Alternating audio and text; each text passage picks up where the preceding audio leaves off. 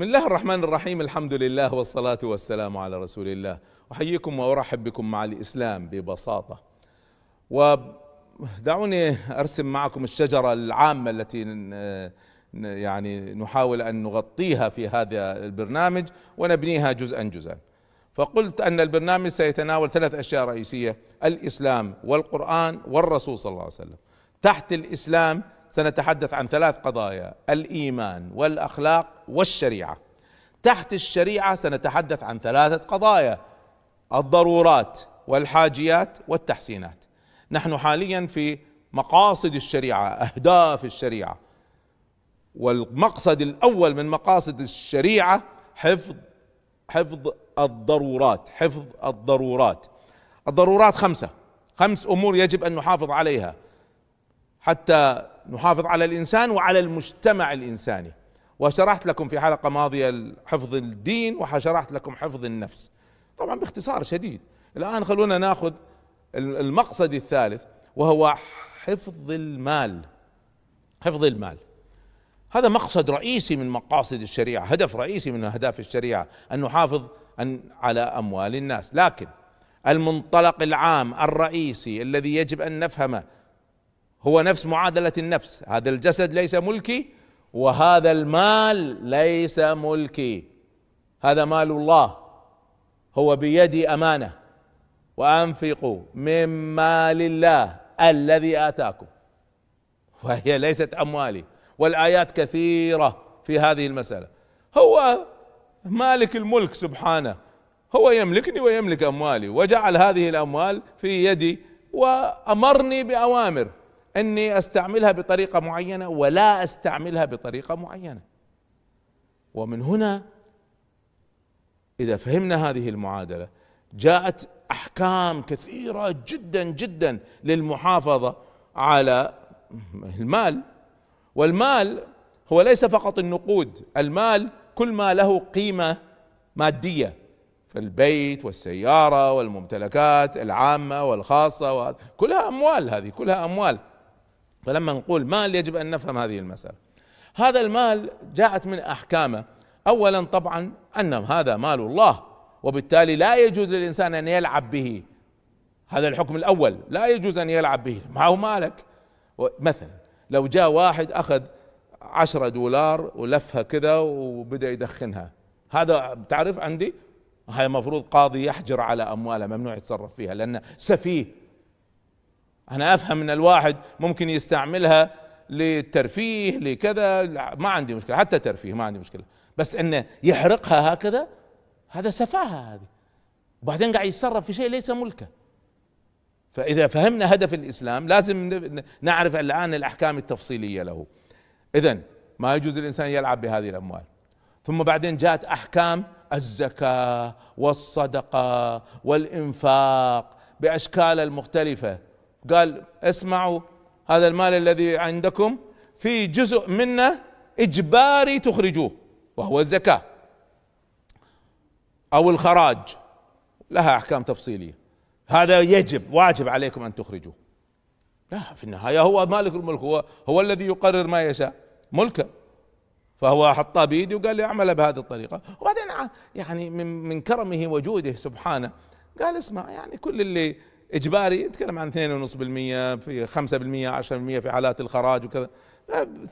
هذا هو المال الإجباري. الآن بعدين شجعنا على الإنفاق. طيب الإنفاق هذا هو أنت أنا مؤتمن. ليش ما حافظ عليه؟ هو ليش مرة ثانية ليس ملكي. هو قال روح إجباري تنفق هنا لكن أنا أفضل أيضا أنك تستعمله في كذا وفي كذا وفي كذا. يعني هذا لله المثل الأعلى. ممكن آتي أنا لمدير من مدراء شركة عندي وأقول له أعمل كذا وكذا. لكن في هذا الموضوع الموضوع عندك. لكني أفضل كذا وكذا وأنا سأترك القرار لك. اذا في أشياء أحكام إجبارية يجب أن نلتزم بها. وهناك أحكام تفضيلية مثل الإنفاق والصدقة ورحمة المساكين وأمثالها. هذا تركها بأيدينا. طبعا بعدين جاء كل ما يتعلق بأحكام البيوع.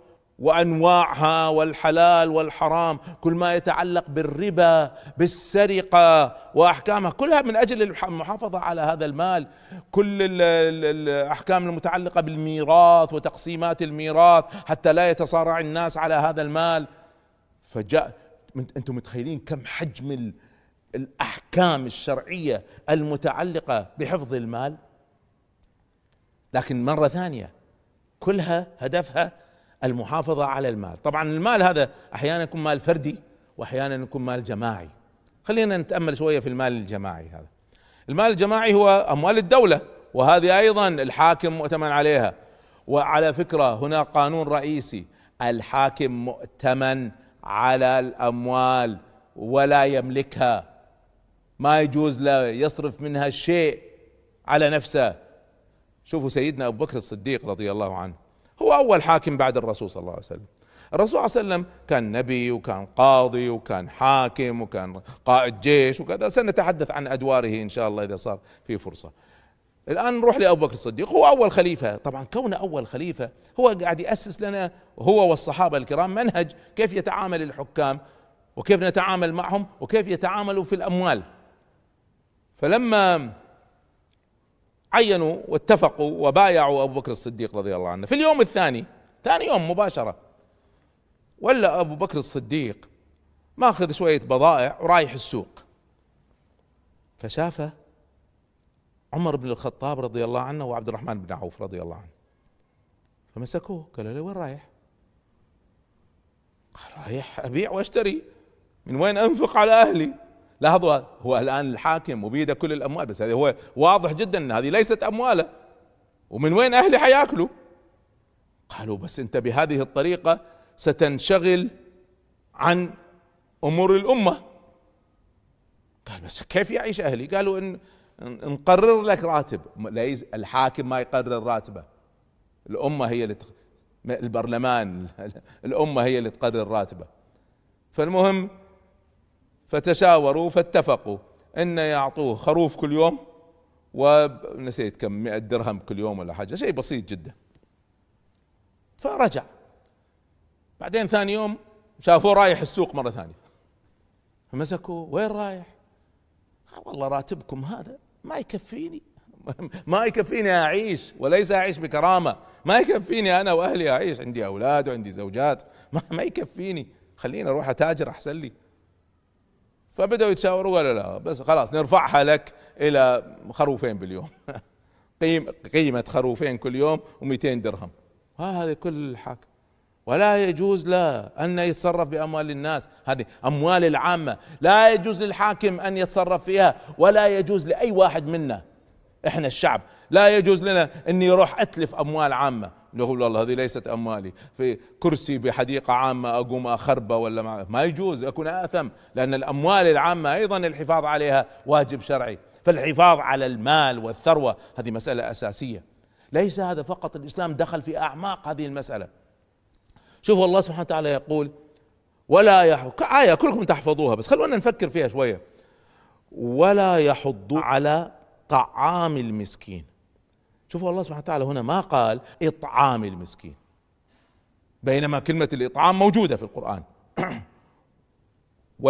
ويطعمون موجودة في القرآن. بينما هنا ما الكلام الكلام ليس عن الإطعام. الكلام عن الطعام. ما المقصود هنا؟ الطعام إذا صار غالي المساكين لن يقدروا أن يشتروه. وعندها تقع يقع في عنت ويقع في مجاعة ويقع في أذى. فهنا صار واجب على الأمة أن تحض على توفير الطعام بأسعار رخيصة على الأقل للمساكين على الأقل نظام دعم لهؤلاء. شو أنا ما أذكر عشت في أمريكا. عندهم نظام بديع اسمه food coupons أنا لما كنت أروح أشتري من سوبر ماركت في أمريكا فاروح عندما أوصل الكاشير أدفع. أشوف بعض الناس ما كنت اعرف هذا النظام.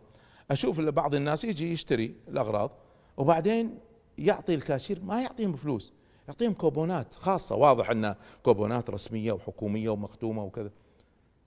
بعدين سألت إيش هذا؟ قال ها هؤلاء اللي اللي حالتهم الاجتماعية ضعيفة جدا. الدولة تعطيهم راتب بس عشان بعضهم سكير اجلكم الله ولا مدمن مخدرات. يمكن يروح ياخذ الفلوس هذه وما يشتري طعام حتى لأهله. فقاموا أبدعوا نظاما لطيفا جدا بالإضافة لراتب محدود 400 دولار 200 دولار 300 حسب حالة كل واحد. يعطوهم كوبونات طعام أيضا حسب أعداد الأسرة. هذه تنفق فقط على الطعام. يعني ولذلك حتى هؤلاء لما كانوا يروحوا يدفعوا تعرفوا السوبر ماركت يبيع ملابس أحيانا ويبيع حتى أجلكم الله خمرة ويبيع. لكن الكاشير مدربين وما يجوز هذا الكوبون يستعمل إلا للطعام. هنا نتكلم عن طعام المسكين توفير الطعام للناس ترخيص الطعام. هنا نتكلم عن اقتصاد ونظام اقتصادي. أيضا تحت أحكام الحفاظ على المال. هذا جزء من جزء رئيسي وهو مرجعية الثروة. ثروة الناس هذه. اليوم إحنا نتعامل بورق على فكرة وليس ورق هو قطن يعني. فهذا العملة الورقية كما يسموها. هذه يوم ترتفع يوم تنزل يوم كذا. بينما الإسلام وضع مرجعية وهو التعامل بالذهب والفضة. وذلك العملات المسنودة بالذهب تلقاها مستقرة. بينما العملات اللي ما هي مسنودة تلقاها تلعب. ليش؟ الذهب هو المرجع صار في في عملات البشر.